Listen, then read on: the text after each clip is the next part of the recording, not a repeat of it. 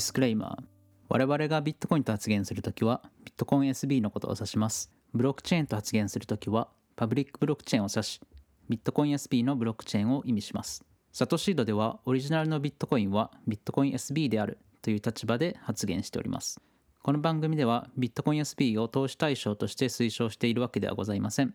ビットコイン SV をどう活用できるかといった視線で、様々な側面からディスカッションする番組です。お楽しみください。はい、始まりました。SATSEEDの番組第1回目ということで、始めていきたいと思います。はい、よろしくお願いします。待ちに待った第1回目ということで、はい、よろしくお願いします。ようやくここまでたどり着きました、ね。ようやくですね。はい。じゃあ最初に自己紹介かなんかを。うん。そうですね。どっちからいきましょう。じゃあ僕からいきます。長谷栄一郎と言います。はい、ツイッターでは、そうですね、トーク SB とかを運営したりとかして、で、まあ、今回は機会があって、ドラゴンさんと一緒にSATSEEDという、プラットフォームを作ることになって、まあ、今回はですね、そのポッドキャストの最初の、エピソードを録音していくということで、結構ワクワクしてます。ということで、皆さんこれからよろしくお願いします。こんにちは、ドラゴンと言います。普段は、ビットコイン SV について、ツイッターで発信してるんですけど、あとはそのビットコイン SV の勉強会ですね。その運営のお手伝いもさせていただいてます。で、今回、長谷栄一郎さんと一緒に、このSATSEEDっていう番組を立ち上げまして、これからビットコイン SV とか、パブリックブロックチェーンについて、いろいろと発信していきたいなと思ってます。よろしくお願いします。はい。SATSEEDって何ぞやみたいなのが多分結構聞いてる方が思ってると思うんですけど、その説明もちょっとしていきたいですね。そうですね。SATSEED、大丈夫ですか？僕が説明して。どうぞ。はい、お願いします。SATSEEDっていう名前なんですけど、ビットコインの生みの親っていうのが中本聡っていう方で、そのサトシっていうのを取ったのと、あとは種のシードを合わせてSATSEEDにしてます。で、詳しく言うと、そのビットコインの最小単位のサトシっていうのが、ブロックチェーンを動かしてて、その上に、そのネットワーク上を、そのサトシが循環して、人々に恩恵をもたらすみたいなところがあって、で、種もその命の最小単位で、その種から植物が育って動物がまたそれを食べてまた土に変えるみたいな、この循環する2つのものを掛け合わせてSATSEEDとしたという感じですね。うん、この名前が出るまでにだいぶ考えましたね。そうですね。いろいろキーワードが出て、そのキーワードっていうのはやっぱり巡るとか、あとは命が巡るとか、循環とか回るとか、そういったものと、そのビットコイン SV を掛け合わせたものっていう、名前ってやっぱり重要なんで、そういったものを考えて、2時間ぐらいでも考えたですよね。そうですね。いろんな漢字を出して、確かに読み方考えて。でもSATSEEDが出た時は結構ピンときたというか、これだなみたいなのが、そうですね。あったというか。お互い自然とかがやっぱり好きっていう共通点があったりとかして、循環するとか命とか尊いとか、そういう感じのところから内容を考えていって、最終的にこの名前が出た時はしっくりきましたね。いやだいぶしっくりきましたね。多分聞いてる皆さん、じゃあSATSEEDって何をしていくんですかみたいな思ってると思うんですけど、そうですね。SATSEED、この番組自体はそのビットコイン SV とかパブリックブロックチェーンについて発信していくんですけど、そのSATSEEDとしてサイトも立ち上げて、あとはそのワークショップとかも今後やっていきたいというふうに考えてます。要は一般向けにそのビットコインとかブロックチェーンって何っていうところがあると思うんで、で、実際にどうやって使われてるんかなども、そういうワークショップ通じていろんな人に知ってもらいたいなと思ってますね。やっぱり今情報が少しずつ出てきた中で、日本語で知る場所があまりないっていうのが結構問題というか、そういった場所になれればいいなっていうのはありますし、でその後に実際に使える場所というか、使っていくにはどうしたらいいんだみたいなこう手助けというかね、サポートみたいなのができるといいなっていうのはすごく思いますね。そうですね。なんかそのビットコインとかブロックチェーン、まあブロックチェーンはどうか分かんないですけど、そのビットコインって聞いたときに結局、まあ投資のイメージが強すぎて、うん、まあその投資の面もあるんでしょうけど、まあでも実際はそのテクノロジーっていう部分なんで、まあそれをどうやって活用していくかっていうところに僕らは結構ワクワクしてるんで、うん、そっちの方ですね。そうですね。発信していきたいっていうのは。実際にじゃあどういうふうに例えば企業とかが使ってるだとか、あとはこういったアプリがありますよみたいな紹介をしていくことで、まあその投資の面もそうですけど、もちろんその実際にじゃあどういうふうに使っていくとか使われているみたいな情報をよりこう多くの人に知ってもらえたらなと思って、で、まあ、これはポッドキャストはその一つの方法というか、まあ、道だと思うんですけど、うん、まあ2人、まあ、僕らが実際そのビットコインSV って言ってるんですけど、うん、まあそのビットコイン SV にまあ行き着いた経緯というか、うん、その辺とかも話していきますか。そうですね、確かに。じゃあ僕からいきましょうか。まあ、僕はですね、最初、はい、2010どれぐらいですかね、7年ぐらいに、まあ、初めてちょうど海外から帰ってきた時で、なんか友達とかが、まあ、なんかビットコインって言ってたような気がしてた時で、で、まあ、たまたま東京にいる時に知り合いの人にこのビットコイン知ってるみたいに言われて、いやなんだそれみたいなのがあって、もともとなんか知ってみたいなというか興味はあったんですけど、あんまりこう自分で調べる機会がなくて、で、まあいろんなこうその時結構講演会じゃないですけど、なんか勉強会みたいなのがあって、でそれを友達に誘ってもらって、なんかその時も全く分かんなくて、なんか情報量がすごすぎて、なんやこれみたいな、なんか結構未来のお金みたいなのが情報的に言ってたのかな、その時は。で、未来のお金かみたいな、あんまり想像つかなくて、でも結構その海外に行ってたりとか旅してたんで、なんかそういったこう一つの通貨でいろんなとこに行けるんだったらそんな便利なことないなっていうのは思ってて、で、まあ、僕は本当最初投機で始めたんですけど、その会社がまあポシャって、であらと思って、あどうしようかなってなった時に、あでも実際この本当ビットコインってこれなんやみたいななったんですよね、うん、で実際に調べても日本語だとあんまりこう情報が限られてて、で、まあ、僕は英語話せるし分かるんで、じゃあとりあえず YouTube でビットコインってやると、やっぱり投機のこのトレーダーの目線がすごく多かったんですね、うん、で、まあ、僕はトレーダーではないので、どうしようかなって思って、じゃあちょっと、まあ、ホワイトペーパー、その何ですかね、そのビットコインの作る元になったホワイトペーパーがあるんですけど、で名前のこの由来にもなってる、まあ、サトシ・ナカモトって、じゃあサトシ・ナカモトって誰みたいな、そこに行き着いて、でいろいろ調べてたら、まあ、そのクレイグ S ライトさんですね、まあ、が出てきて、ああこれ誰だろうみたいなので、こうインタビューをこうだいぶ YouTube で見てて、初めのインタビューでこう彼が言ってる話を聞いたときに、あこれはすごいなって、もうなんかビビビビみたいなこと、なんか電波の方に走るみたいな感覚があって、でそこから、いやこれは面白いなと思って、なんかこんなことを知らずになんか投資してたんだなって思って、なんかちょっともったいなく感じたんですよね。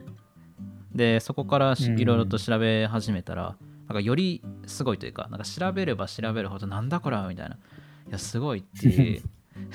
感覚がこう奥深いですよね。いやすごいすごいです。で今ももちろん勉強中だし、全てを分かってるわけではないですけど、でもなんかその破片をこう掴んだだけでも、なんかビジョンというか、いやこれはこういう風に世界が変わっていくんだろうなみたいなイメージがあったのが、まあ、最初のきっかけですかね。どうですか？いやでも僕も結構その、まあ、似てるというか、最初は投資で入ったんですよね。多分最初2016年とか、まあ、結構その時はまあいろんな詐欺案件とかいろいろもうほんまにいっぱいあって、うん、でまあいろんな案件の中で実際ビットコインで数億円稼いでる人が友達にもいたりして、身近な友達に、でまあその人に当時、まあ今もあると思うんですけど、ブロックチェーン.infoっていうウォレットの画面で1億円っていう数字を見てどういうことみたいな、いや分かります分かります。なんかビットコインってなんかそうですね、なんかほんまにそのお金が増えるものなのみたいな全然仕組みのこととかも分かってなかったんですけど、うん、なんかすごいものだなみたいなのは分かってたですよね。そうですね、なんかすごそうみたいな、うん、でもなんか説明聞いてもそんなに分かってなくて、でその儲けてる本人もなんか説明をしてくれるんですけど、なんかいまいちちょっとその友達もあんま分かってない感じやったけどでもめっちゃ儲かってるみたいな感じで、まあでもその時でも僕買わなかったんで、まあ今思うと買っといたらよかったんかなっていうのはあるんですけど、うん、まあまあで実際にそういうなんていうんですかね、投資っていうか、まあ、お金を入れ始めたのが2017年ぐらいですかね。でまあビットコイン SV は実際生まれたのは2018年の11月15日ですけど、まあその当時僕ビットコインキャッシュっていうものを持ってて、うん、でまあ、そのまたビットコインキャッシュから別れるみたいな話があった時に、じゃあビットコイン SV をどうやって取り出すんだろうっていう、でまあそれをきっかけに、まあ、自分で、まあ、調べていくうちになんかビットコイン SV ってすごいんじゃないっていう、まあ、いろんな記事が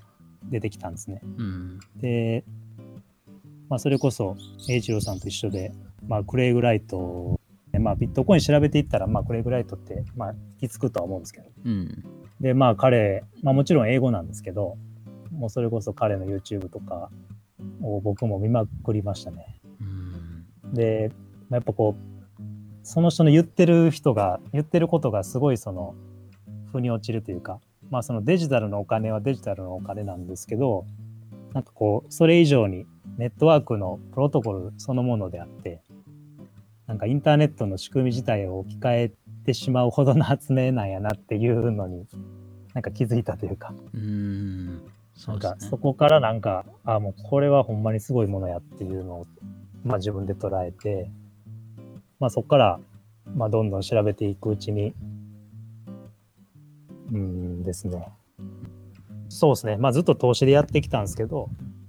いやなんかほんまにちゃんとしたテクノロジーでそのインターネットの仕組みを変えるものっていう風になったら、なんかもう逆にそれを活用してなんかこう何かできたらなっていう、なんかそっちの思考になったっていうか、うん、まあ、その一環がこのポッドキャストでもあったりするんですけどね、うんうん、その、まあ、インターネットっていう話が出たんですけど、結構その今の段階がそのまあビットコインの段階というかステージというのがそのインターネットの始まりに近いみたいなのが結構あって、そのもちろんインターネットが出てきた時もこういろんな人がそうすぐに知ってたわけでも使ってたわけでもないし、みんながその使い方とか知識があったわけでもないんですけど、なんかある一定の人はこれすごいぞみたいな多分思ってたと思うんですよね。その感覚が多分今結構ビットコインにあって、で、まあ、日本でこうビットコインって聞くとなんだろう、もういわゆる BTC というか、その今一番値段が上がってて、今270ぐらいですかね、わかんないですけど、うん、でなんかそのすごい上がってます、うん、ただこう買ったら増えていくだけみたいなののイメージがあると思うんですよね。でもその先のこうじゃあ実際にどうやって使うんだろうみたいな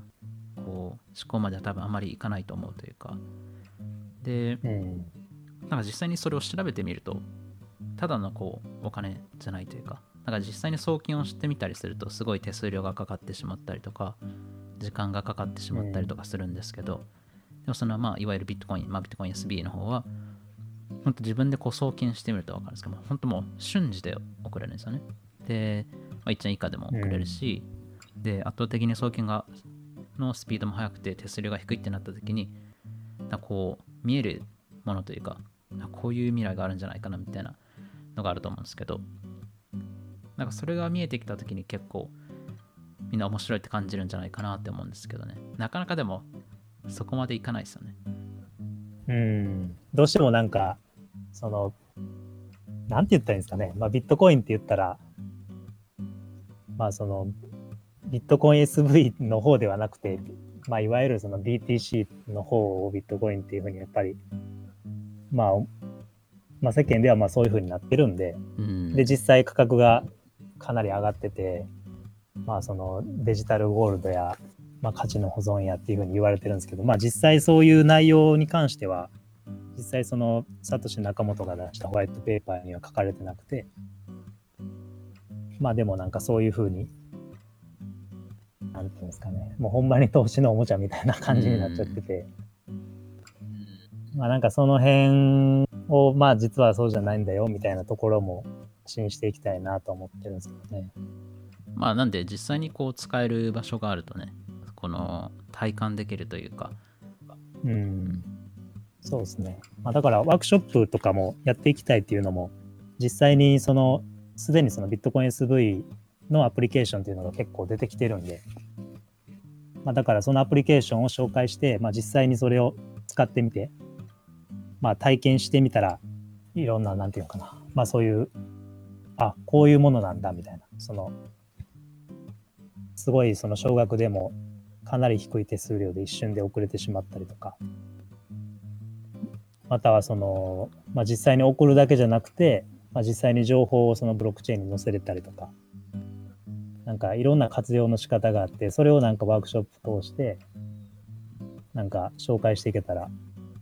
いいなと思ってますね。うん、そうですね。多分これから本当に地方とか行政とか、まあ、その国の政策でもいろいろこうデジタル化というかペーパーレスとかもあって、その多くの人がこういったものが来るんだなというか、例えば自動運転が来たりとか、いろいろそういった新しい、AR だとか VR だとかそういったものが来るっていうのが、まあ、そのイメージはできると思うんですけど、じゃあ実際にこう身の回りでどういうふうにスタートしていくんだろうっていうイメージってなかなかつかないと思ってるんですけど、まあ、そのワークショップがあることによって、まあ、今はね実際にこう人と会って始めるのは少し難しいですけど、まあ、最初オンラインとかでね始めていって、で、まあ、こういった使い方がありますよとか、あとはまあ最近結構ね国ツバルっていう国でこう国の政策として使われるっていう大きなニュースが飛び込んできたりしてて、でなんかそういったこうあまり日本では報道されないけど、でも実際にこういう風な例で使われてますよみたいなのもこう情報発信をしていけるといいなと思いますね。うん、国のインフラに使われるっていうのはすごいニュースですよね。いや本当にすごいですよね。なんかこう結構1万人っていう、まあその国民の人数が1万人で、いやそんな小さな国でって思う人もいるかもしれないですけど、でもその一つの国で使われるっていう風になったこと自体がもうすごいことで、なんかその人数とかじゃなくて、いやすごいですよ。うん、うんうん、だから本当になんかツバルの人友達になりたいですよね。聞いてみたいですよね。ますね。国民のインタビューとかしていきたいですね。うん、なんかこういうのもいろいろと取り入れて、面白いこう自分たちが興味があることとかもいろいろと発信できたらなと思いますし、実際にそう使われている場所とか国とかで実際はこうだよみたいなっていう情報ってなかなか入ってこないと思うんで、なんかそういったのをこう、まあ、旅好きな2人なんでいろんなコネクションとかを使ってですね、そういったのも聞けるといいなというふうにも思ってます。そうですね、まあ、海外のコネは、まあ、2人ともすごい持ってる方やと思うんで、うん、でまあそのアプリケーションが実際そのビットコイン SV 上でいろいろ出てきてるんですけど、まあそれも結構海外のものが多くて、まあそういうまあ海外のそのそういうアプリケーション開発してるまあ会社の CEO だったり、まあそういった方々にインタビューとかもできればいいですね。うん。なんか実際にこう今成長段階なんで、例えば今からソニーの社長に連絡しますっていうものとちょっと違うというか、向こうもやっぱり広げていきたいから。うん、こうアポもすぐ取りやすいし、で結構ねなんか、うん、ビットコインのこの会社の CEO さんたち結構返してくれるというか、ツイッターでも返信結構ラフにしてくれるので、そうですね、うん、それもすごいありがたいし、うん、なんかそれも素晴らしいなと思うんですけど、なんかそういったそのいろんな会社の良さとか、まあ、どういうふうな状況だとかっていうのってなかなか日本でゲットできない情報なんでね、そういったのもサイトとか、うん、あとはこれからいろいろこう、まあ、ソーシャルネットワーク SNS、まあ、ソーシャルメディアでも発信できたらいいなというふうに思います、うんうん、どうですかね、もう今2020年終わりますけど、うん、今年振り返って何か、まあ、ビットコイン SV とかブロックチェーンに関して何かなんていうかな、心に残ったこととか印象に残ったこととか、あ、そうですね。でも僕何かありますか？やっぱり印象は結構いろんな実際に使えるものが出てきたなっていうのが一番印象にな、うん、な残ってるというかあって、まあ、その Twitch だとかハンドキャッシュっていうとか、あとはレリカとか、その写真いろいろ投稿できたりとか、まあ、その写真もこの Bitcoin SV 上に載せて、で、まあ、そのほぼね未来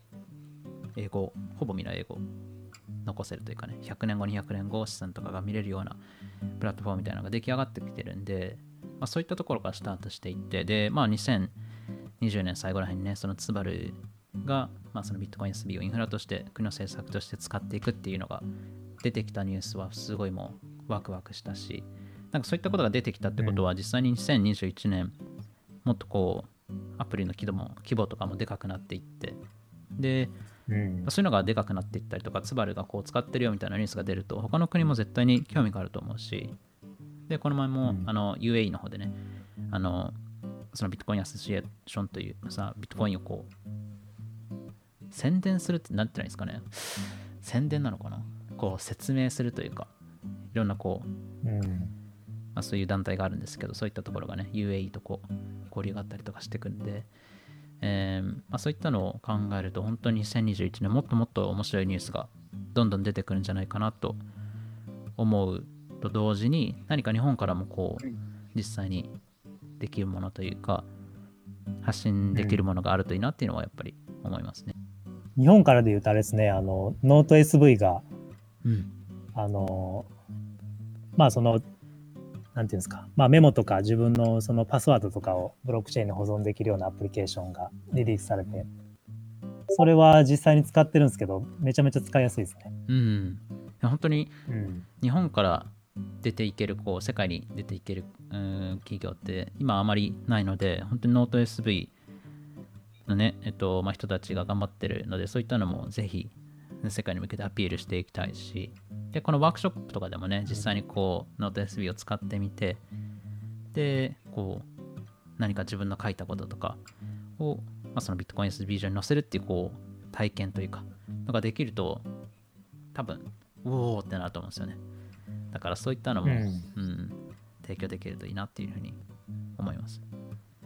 なんかありますか、2020年こう思ったこととか、2021年これは期待してるぞみたいな。でも今年はでも いっぱいいろいろありますよね、本当に。まあその今その出てない話で言うと、サプライチェーンのそのユニソットっていう会社があるんですけど、まあそこが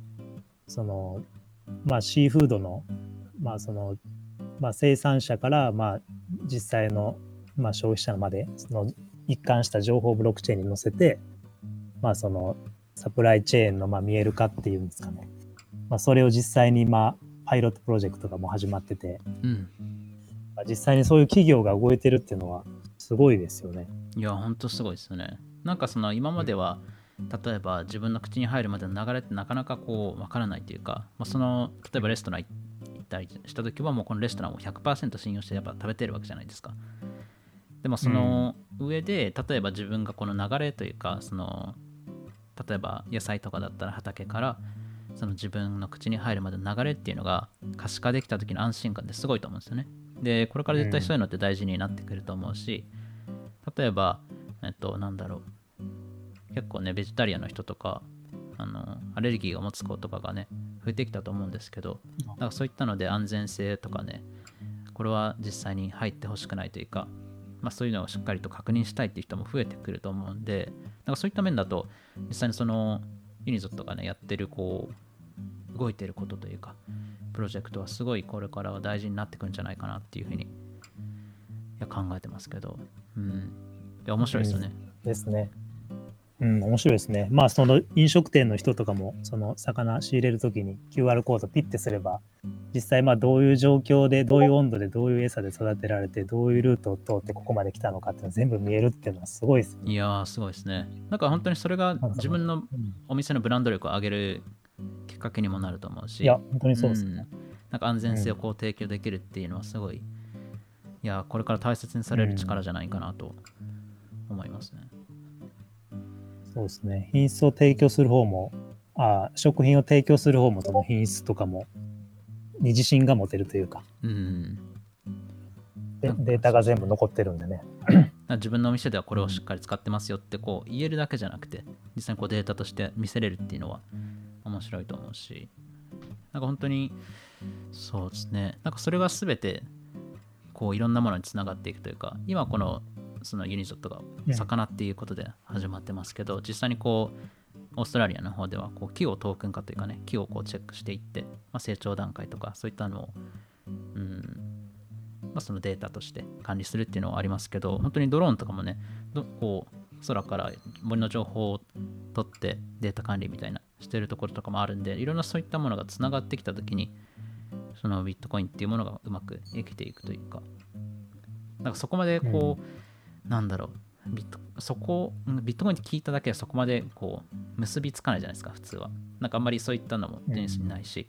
なんかニュースとかでもビットコイン買いましょうみたいな、価格上がってますよみたいなあったりとか、 SNS でもそういうのがあるんですけど、でも実際にこういろいろと調べていったりすると、企業とかがね、こう知らないところで動いてたりとかするんで、そういったなんか面白い情報をどんどんどんどん提供できるプラットフォームになるといいかなって思いますね。まあ、その今年の終わりにその先ほど言ったそのノート SV も、まあ、会社から、レイヤー1のトークンプロトコルっていうのが出て、で、まあ、その要は実際その日本円とかドルとかをそのデジタル化して、まあ、トークン化して、で実際それを動かすみたいな、まあ、実際そのトークン化するそのプロトコルっていうのが結構盛り上がってきたのが、でそれが日本からも出てきて、まあ、それが多分来年に向けて、まあ、その標準化されて、誰か撃ち落とされました。いや、猿が出る。ハリですか？猿が出るから多分。いや、すみませんね。いや、田舎だからこういうのあるんです。すぐ後ろ山ですもんね。いや、そうなんです。すぐ後ろ山です。もうすぐそこまで猿来ますからね。いや、ちょっといや、申し訳ない。いや、全然大丈夫です。いや、どこまで話しましたっけ？いや、ここどこで切ったらいいんですか？いきなりの。これも入れときましょう。入れときましょうか。まあ、リアルだね。これというか。まあ、確かにそのトークン化できるってことで、こういろいろできる幅が広がるというか、多分こう、トークン化って何みたいな思ってる人とか結構いると思うんですけど、まあ、簡単に言うと結構多分和音とかナナコとかも結構トークンというかポイントみたいなのがあると思うんですけど、なんかそれからもっと広がるものって考えた方が一番分かりやすいのかなとは思うんですけど、例えばそのビットコインが持ってるデータ管理のとかトレーサビリティ、まあ、その追跡能力みたいなのを使ったときに、これからこう、まあ世界がどうなるかわからないですけど、例えば人数制限をしたいってなった時のチケット販売みたいなのをこのトークンを使って、でこのトークンを持ってる人はこう、まあ、入り口スキャンしてくださいみたいな、でスキャンしたら入れるみたいな、でそれもしっかりとデータが管理される、追跡できるっていうもの、まあ、それは一例ですけどね、まあ、そういったものが結構分かりやすい例えかなっていうふうに思いますね。不動産をトークン化して、それを何分割もしてちょっとずつみんなで持つとかね。いや、それ面白いですよね。なんか結構そういったなんか実際に今結構古民家に住んでる人とかが多いじゃないですか。でその地方から、あと、まあ、都市から地方に行きたいみたいな人とか結構いると思うんですけど、なんか一人だけじゃ管理できないみたいな。でじゃあちょっと、まあ、さっきおっしゃったみたいに10人ぐらいでじゃあ管理してみましょうみたいな、でその値段とか分割してそれをトークンで持つとかね。おいっぱつめっちゃ猿来てるのかな。なんでそんなにやってん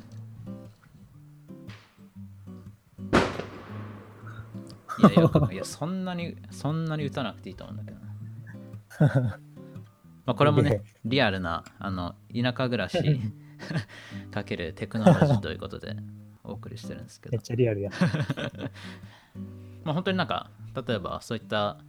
分割した時のその、まあ、利益の分割だとか、あとはその権利の分割だとかっていうのもしっかりと終える、データ管理できるっていうのはこれから本当に大事になってくるところですよね。利益の分配もスマートコントラクトで自動って言っていいか分かんないですけど、まあ、プログラムしといたら即着金するというか、活用事例っていうか、そのいくらでもあるんで、そうですね。だからその逆に言ったら、なんぼビジネスチャンスというか、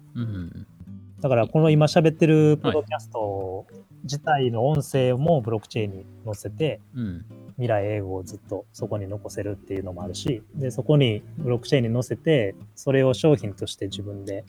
販売することもできるし、デジタル資産としてその音声を、そうですね、うん、なんか例えばこの音声配信っていうのを、この音声ファイルをこう、まあ、現在ある現状のこのプラットフォームに載せた時に、じゃあどれぐらい持つんだろうってあんまりみんな分かってないというか、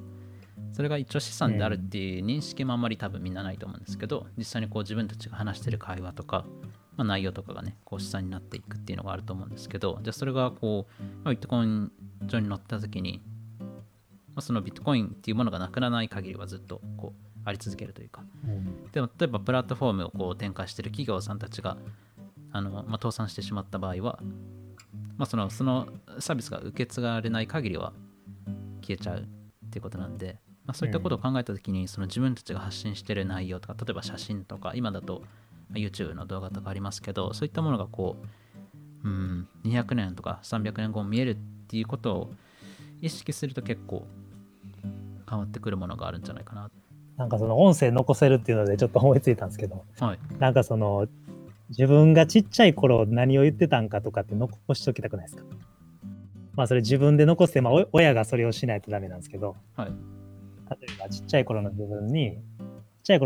っていうか、まあ例えば自分の息子さんとか娘さんに将来の夢はとか、何してる時が一番楽しいとかっていう、まあインタビューして、あ、その音声をブロックチェーンに載せといたら、まあずっと残ってるわけじゃないですか、うん、でその息子さん娘さんたちが大きくなった時に、あ、そういえば自分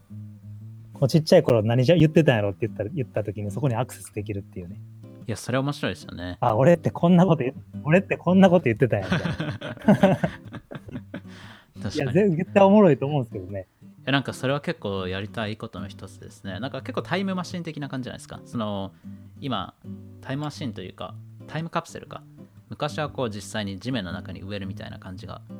ありましたけど、例えばその今だったら結構鬼滅の刃流行ってるから、うん、そのちっちゃい子供たちが将来何になりたいですかみたいな、鬼滅の刃の炭治郎になりたいですみたいなそれなんか20年後に聞いたら絶対面白いと思うし、なんかこんなこと言ってたんだなみたいな。だから自分で持つ必要はないんだけど、その実際にこう保存できるというかね、そのパスワードとかキーワードとかがあった時にこう聞けるというか、しかもそれがこう自分がおじいちゃんになっても聞けるとかね、なった時にその、なんだろう、昔は例えばこう書類とか紙でこう大切に、革とかね大切にされてきてっていったものを、やっぱりなくなっちゃったものもあるわけじゃないですか。焼けちゃったりだとか、こう腐敗しちゃったりとかして、なんかそれがなくなって、こうなんだろう、未来にいろんなメッセージを残せるっていうのはすごい画期的だというか、それちょっと確かに自分でもやりたいですね。なんか30年後の自分にとかやってみたいです。ああ、確かに今からでも全然できますよね、音声で残すっていいですよね。なんかその時のエネルギーとかも感じるし、なんか今残してたら聞きたいですもんね、自分の。いや、聞きたいです。自分がちっちゃい頃の声っていうか、その時何を考えてたんやろっていう。そうなんですよね。なんかそれ、なんか音声だけじゃなくても、例えば写真もね、一緒にこう写真と音声をこうそのファイルにこう保存しておくみたいな。で、それビットコイン上に載せるみたいな、こう、なんだろう、ずっと見れるアルバムというか、それはこう、すごい価値のあるものですよね。逆に、まあその残しておきたい言葉とかもね、例えば、もう戦争を経験した世代ってもうほとんどいなくなっていってるんですけど、例えばその、おじいちゃんおばあちゃんの、まあその貴重な体験を残しとくとか、それはめっちゃ意義ありそうですけどね。いや、すごいあると思いますね。だから本当に何だろう、今自分たちがこうすぐ聞けるからいいやって思ってるものが、なんか実際にこう20年後にはもう聞けなくなっちゃうわけで、なんかその価値とかをこう保存するっていう面で、まあ、伝統文化とかその体験とか経験っていうのを、まあ、音声で残すっていうのをすごくやりやすい方法というか、なんか別にパジャマ着てても寝癖ついててもいいわけじゃないですか。なんかでもその音声にこう経験とか残ってて、でどこでもこう発信とかできたりとか、保存できたりとか、アクセスできるっていう利便性とこう可能性みたいなのはだいぶあるんじゃないですかね。うん、なんかそういったサービス普通に欲しいですよね。なんかそのタイムカプセルみたいなやつ、うん、いや作りたいですねそういうの、うん、でも実際にこう今のこうシステム的なやつというか、その今はこの音声配信をブロックチェーンに載せる、まあ、キャスターっていう、まあサービスが出てきたりだとかノート SV っていうのがあるってことは仕組み的にはできるってことですね。うんうん、むしろノート SV の会社、まあ、株式会社チェーンボーっていう会社なんですけれど、うん、まあ、そこに発注してもいいかもしれないですね。そうですね。いや本当になんかすごくそれはやりたいことの一つですね。なんかすごい価値のあるというか、なんか自分たちこのなんていうんですかね、勉強してることとか興味があることをこうで喜んでもらえるというか、絶対に嬉しいじゃないですか。その自分がこうちっちゃい時に喋ってた内容を聞けるってなかなかないと思うし、今はね、うん、そのなんかカメラとか iPhone とかありますけど、でその情報をしっかりとこう保存できるっていうことを考えた時のなんだろう魅力というか、いや可能性はすごいありますよね。うん、うん、いや、まあ、ブロックチェーンの、まあ、いろんな活用がありますね。うん、まあだからやっぱりそういう、まあ、投資っていうか、まあその値段が上がるっていうなんていうかな、なんかそういうかところに隠れて、うん、実は裏でそのなんていうんですかね、テクノロジー自体をその活用していろんなプロジェクトが動いてるっていうね、そうですね、まあ、その辺を発信していきたいですね。はい、まあ、今回もねいろいろとこのまあサトシードの説明だとか、うん、あとはまあその実際にじゃあビットコインってどういうものなのかというかね、じゃあどういうとこで使われてるますよみたいな、まあ簡単な説明とか、あとはまあその僕たちがやりたいワークショップの話とかアイディアとかっていうのがお話できたんで、まあ次回とかはね、なんかいろんなこうテーマに絞って話していけると面白いと思うし、でこれから絶対新しいニュースがもうどんどん出てくると思うんで、まあそれも定期的にこう皆さんにお知らせできるような感じにしていけるといいかなっていうふうに考えてます。ということで、じゃあ第1回目のこの、そうですね、あたふたかした感じサトシまあでもこれも多分本当に将来あいいんだよ、いやもう何十年後かに聞いた時にいやあの時猿よけの花火鳴ってたなとかなんかこんなアイディア言ってたんだなとかでも実際にこう実現できた時に聞いたら面白いですよね、そのタイムカプセル的なやつが、うん、言ってたことがほんまにできてるやんみたいな、うん、なんかそれもこうそのなんていうんですか、できた時のサイト立ち上げた時のそこのだけ切り取って、実際こういう話を2020年12月29でしたっけそうですね29に話してましたみたいな、これも実現しましたみたいなのも面白いと思うし、なんかそれもデータもね保存できるっていうのを考えると、いや面白いんじゃないかなっていうふうに思います。うん、はい、ということで、はい、まあ1回目のサトシードの放送はこ